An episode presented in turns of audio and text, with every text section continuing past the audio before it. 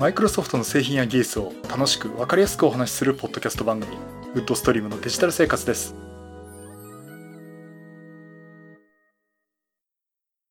第475回目の配信になります。お届けしますのは木澤です。よろしくお願いします。はい、第475回目になります。この配信はクラウドファンディングキャンファイアのファンクラブにより皆様のご支援をいただいて配信しております。今回も安成さんはじめ合計9名の方にご支援をいただいております。ありがとうございます。ご支援の内容に関しましては、この番組のウェブサイト windows-podcast.com でご案内しております。もしご協力いただけるとしたらよろしくお願いします。また、リスナーの皆さんとのコミュニケーションの場としてチャットサイト Discord にサーバーを開設しております。こちらはポッドキャスト番組電気屋ウォーカーと共同運用しております。よかったら参加してみてください。Discord サーバーの URL は番組のウェブサイトにリンクが貼ってあります。はい、ということで、前回長々と失礼しました。カメラの興味ない方でね、最後まで聞いていただいた方ってちょっと申し訳なかったと思うんですが、番外編ということでね、CP プラスの写真とカメラの展示会の話をさせていただきました。それでも結構聞いていただいて方までおられまして、1時間20分ずっと喋り続けて、あれほとんど編集なしですね。で話しまして、結構ね、聞きましたっていう方もね、直接ご意見いただいたりとか、あとは、木澤さんいつも15分とか30分ぐらいで喋り終わるのに、やけに長くないですかとかね、いつもとテンション違いますねとかね、そんなことも言われてたんですが、先週3月の2日に配信したんですけど、翌日ね、3月3日、また CP プラス最終日行ってきて、で、夕方からですね、グルドンの、バックスペース FM の、グルドンの皆さんと CP プラスのオフ会ということで、横浜でのオフ会参加してきました。どうも皆さんありがとうございます。結構、グルドン民の皆さんもね、顔すると、木澤さん、いつも聞いてますってことを結構何人も言われまして、ね、最初はルーク木澤さんですねとかで言われたりして、ちょっと面白かったんですが、すごいですね。やっぱりグルドンの皆さん、カメラ関係、映像関係はすごい機材を持ってきてですね。皆さん YouTube で配信されてるの見ましたけど、クオリティ高いですね。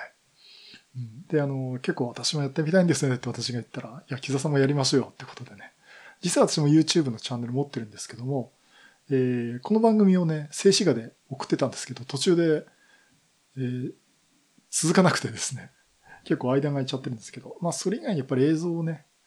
配信してみたいなとは思っています。結構 Windows の解説とかそういうのやってたんで、ちょっとそっちの方はね、再開してみたいなと思っています。Vlog みたいな感じでね、すごいかっちょいい音楽を後ろに流しながら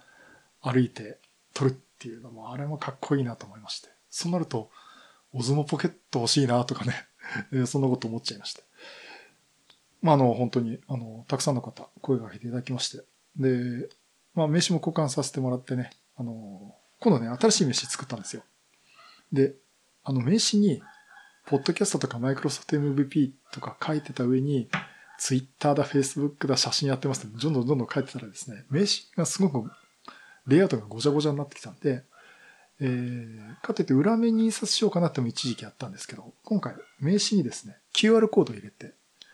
で、ここに自己紹介とか、いろんなウェブサイト、自分のね、情報発信してるウェブサイトも書いてありますということで見ていただくようにしました。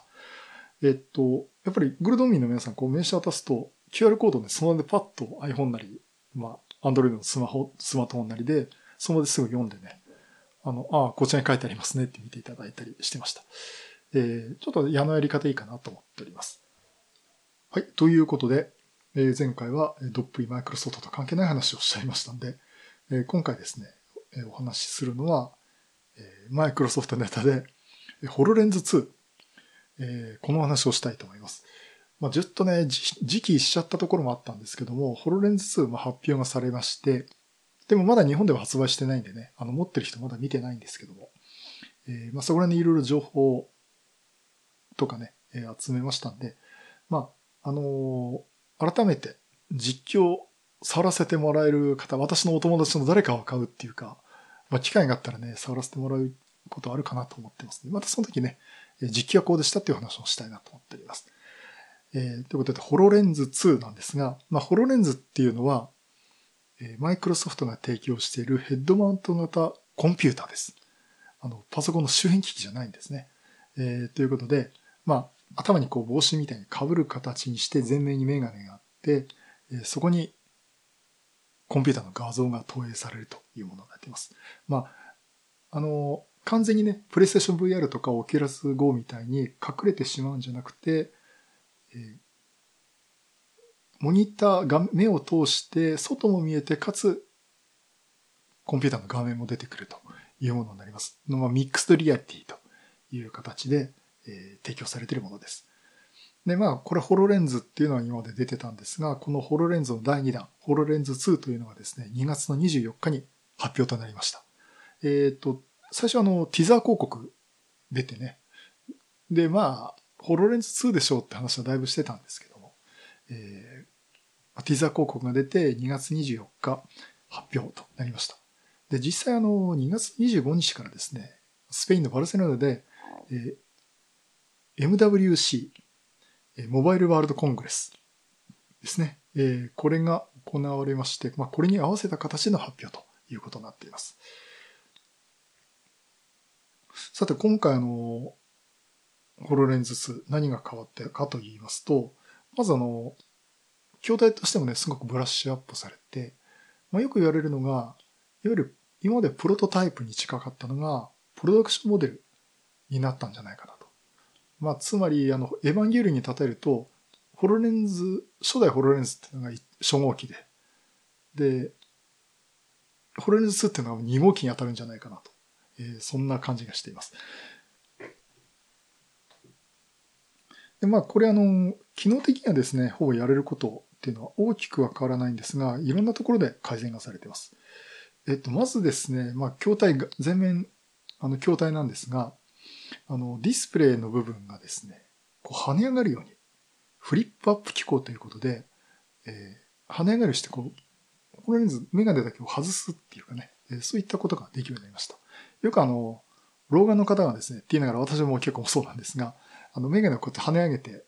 やるタイプがありますね。あれと同じような感じで、レンズ部分、モニター部分っていうのを上に跳ね上げて、外すっていうこともできます。で、これ面白いのが、やっぱり従来のホロレンズっていうのは、ここの部分可動式じゃなかったんで、実際外すとですね、どうするかっていうと、落としてしまうんで、ずるっと落として首輪みたいにね、ぶら下げるってことをしてたんですね。で、ちょっといきなり話それますけども、日本マイクロソフトで、このホロレンズのミーティングとかがあって、その時たまたまドットネットラボでね、居合わせたりするとですね、マイクロソフト、もちろんトイレがあるわけですが、トイレで皆さんね、用を足すんですけど、ホロレンズしてる方が、用を足してる間、首にホロレンズ、首から下げた状態、首輪を下げたみたいな感じでね、ずらっと横一列に並んでいるっていう光景があって、ちょっと非常にね、面白さは怒られちゃうんですけども、そんな光景が見れたりしたりですね。ということで、なってたんですが、そういったね、首にぶら下げるっていうことをしてたのが、今度ぶら下げないでこう、メガネ部分、モニターの部分だけちょっと跳ね上げて、裸眼で見えるようにするっていうことができるようになりました。これでね、だいぶ操作性っていうか、快適なものになったということで、これキップマンさんの方でも3倍快適になったというお話をされています。あとは装着する部分もですね、調整がしやすいようになってて、ものすごい数の年齢の方とか人種の方含めて調整をして、それに合ったいろんな人にも快適に取り付けられるような機構を考えたということで、全体的なね、その機構が変わっています。それとディスプレイ部分なんですが、シースルー方式ということで、実際外が見える状態になってて、その内側でモニターが表示されるということになっています。で、このモニターがですね、2K、おそらく1920の解像度のものなんですが、2K でアスペクト比が3対2のものが左右で2画面ついています。で、ここで今回のホロレンズ2の最大の特徴だと思うんですが、かなり視野角が広がって、2倍以上になっているということで、見やすくなりましたよということになっています。まあ、確かにホロレンズの初代で、いいんだけどちょっと狭いかなっていう意見はよくありまして、でそこのところをね、改善されたんじゃないかなと思います。そして、プロセッサーですね。今回から、クアルコムのスナップドラゴン850、スナップドラゴン850を採用しています。だからスマートフォンとかで使えるプロセッサーのもうかなり上位モデルということになります。もう最上位モデルかな、現時点では。ということになります。そして、HPU っていう、ホログラムプロセッシングユニットっていうのも入ってるんですが、これが第2世代というものになっています。あと、インターフェースは、これ充電も含めてですね、USB の Type C になったり、あと IEEE、無線 LAN がですね、IEEE 802.11AC が2チャンネルかな。これ ×2 って表現してますけど。あと Bluetooth 5.0 とかですね、そこら辺のインターフェースがあります。あとセンサー関係ですね。Azure Kinect Sensor っていうことで、こちらのセンサーも内蔵されて、従来通りその加速度センサーとジャイロセンサー、あと地磁気センサーとカメラですね。それも搭載されています。で、あと、特徴的にはその視野角が2倍以上になったということと、物体の認識の精度がかなり上がってるんですね。これも2番目の特徴。やっぱこれがもう従来ホロレンズと違うなっていうところなんですが、物体の認識かなり細かいところでできるようになって、10本の指をですね、認識できるようになったんですね。で、これが何ができるかっていうと、ピアノを弾くっていうデモをですね、実際見せたりとか、いうことをやっています。あと、それと、さらにこれ、強力なのが、視線ですね。人の視線を追尾するっていう機能も追加されて、デモでは実際その PDF ファイルをですね、視線でこうスクロールさせるということもできるということをしています。これはなかなか面白いですよね。この後はしますけど、例えば遠隔で保守をするって時に、その人が、作業員の方が見てるやつを、例えば別の離れたところの、かなり専門性の高い方が見てて、どこを視点で見てるかっていうのもね、ある程度わかるんじゃないかなと思います。そういったね、デバイス関係もかなり強力になってるんですが、さらにその背景のね、サービスとの連携がうまくいっていて、そこは最近マイクロソフト、お得意なところのマイクロソフト Azure ですね、クラウドサービスとの連携もできるということで、ダイナミックス365っていうところの連携もできますし、あとその Azure との連携というところで、Azure Spatial Anchors っていう、これ言い方していますけども、Azure を介してですね、クラウドサービスを介して、空間の情報を複数のホロレンズで共有するということができます。ですからその複数のホロレンズの方が一つの映像をみんなで見るっていう。しかもそれ離れたところでもできるっていうこともできます。で、この機能はですね、iOS や Android でも使えるっていうことで、そのホロレンズじゃなくても iOS の画面で、AR っぽく見せたりとか、Android の画面で見せたりっていうこともできるようになっているということです。これだからちょっと試すことはできるかもしれませんね。これ後で挑戦してみたいなと思っております。そしてリモートレンダリングということで、スナップドラゴン850は強力であるんですけども、やはりその性能的にも限界があるってところで、ここのね、レンダリング処理っていうのをクラウドまで処理して、ホロレンズに落としてきて見せようっていうことで、リモートレンダリングっていうことで、そのグラフィックとかをより高精細にね、見せたりということもできるようになっています。やっぱり結構そのクラウドとの連携っていうのがより進められているのかなって、やっぱりそれに耐えうるハードウェアっていうことになってるんじゃないかなと思います。あとですね、アプリケーションなんですが、いろいろこう、マイクロソフトからダウンロードっていうのもあるんでしょうけども、ここの考え方をオープン化して、アプリの配布方法をオープンして、例えばそのマイクロソフト以外のところからでもダウンロードできるんですよという方向を考えているようです。そんなところで、いろいろこう機能拡張、さらにサービスも含めた拡張されているっていうのが、ホロレンズ2の特徴じゃないかなと思っています。さて、ということで、これ、どうでしょうね、皆さん。皆さんってこれね、ホロレンズ2多分買う人は、結構いると思うんですよ。私の周りはね。まあ例によって君の周りだろって話になるんだろうけど、あとは実際これお仕事でね、されてる方、具体的に言うとマイクロソフト MVP の中村薫さんっていう方がホロラボって会社を経営されてまして、やっぱりそのホロレンズ関係のいろいろお仕事されてるってことで、結構ねホロレンズ使われてるんで、まあ多分導入は真っ先にされるんじゃないかなと思うんですが、まあ位置づけがねどうなってるかっていうと、初代のホロレンズは開発機でしたと。確かにその皆さんこう使ってみてどうだろうっていうところもあったと思うんですが、でこの2代目のホロレンズ2はですね、企業向けって言われています。企業向けのいろんな特定用途に活用してみる。例えばその日本航空のですねエンジンの整備だとかっていうような有名な話なんですが、そういったところで企業向けにまず使ってみましょうということで展開をしています。ですからそのサービスの展開の仕方だとかっていうのもかなりそれによったものを出してるんですね。デモンストレーションもそれに近いものがあります。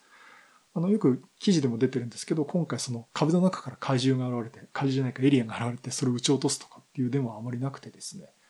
どう企業に使うか。あとは医療関係ですね。手術の台でこう手を左右に張って広げると内臓が見えたりとかですね。で、それを別のホロレンズを見たお医者さんがこう指示を出したりとかね。で、そういったデモ画面もありましたけども、まあそういった方向で持っていくんじゃないかなと言われています。で、ですからまだコンシューマー市場向けっていうのは、まだ出ないのかなというふうに見られています。で、まあ、実際ね、お値段いくらかっていうとおそらく35万円。日本でもまあこのぐらいの値段じゃないかなと言われてまして、まあやっぱりちょっとまだ個人向けではないですよね。まあ個人で買う人は私の周りにはたくさんいますけども、35万円これ出せるかっていうと、ちょっとねっていう、本当にこれでお仕事しようとか、これで本当に何かをこう、個人的にもやろうって方は買うと思うんですけども、まだ、これ私も欲しいなって買おうっていうところはまだいかないのかなと思います。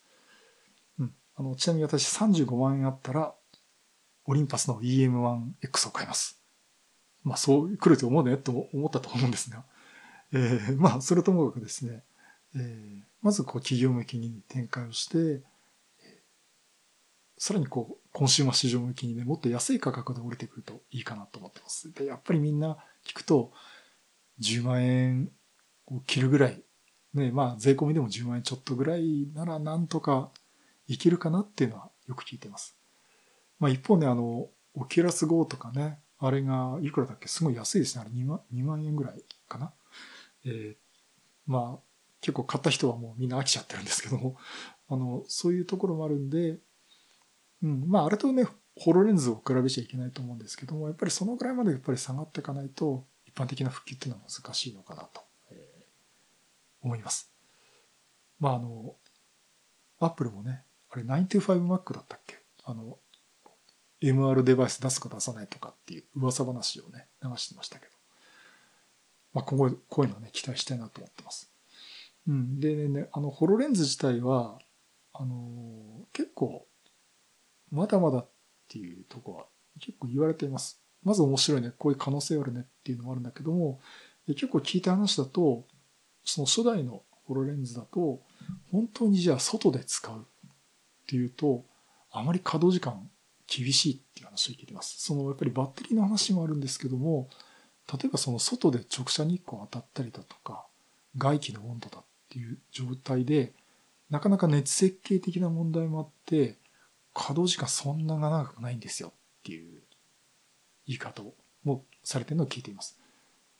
うん。ちょっとまだね本当にプロトタイプだよねっていう言い方もしますし、今マイクロソフトのねそのつもりで出してると思いますんで、まあここら辺は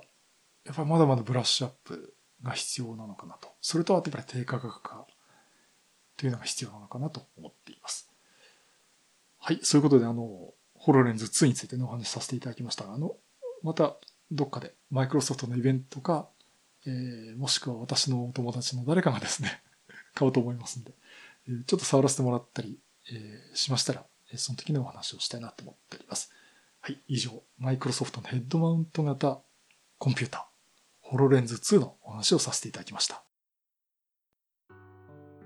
はい、第475回目はホロレンズ2についてお話をさせていただきました。さあ、どうでしょうね。買う人はいると思うんですけどね。ちなみにこの初代ホロレンズ、あれを持ち運ぶのに一番最適なカバンは何かっていうと、代わりビジネスリュックです。ぴったり入ります。うん、あれ見せてもらってね、なんか、ホロレンズ用にこれ設計したんですかと。多分石谷さんはそんなつもりは全くないと思うんですが、そんぐらいぴったり入りますね。ホロレンズを買った際はですね、ぜひ代わりビジネスリュックをセットで買っていただくといいんじゃないかなと。で、私ちょっと、本当にあれ今代わりビジネスリュックね、欲しいんで、買おうかなと思ってます。買うか詐欺になってるんで。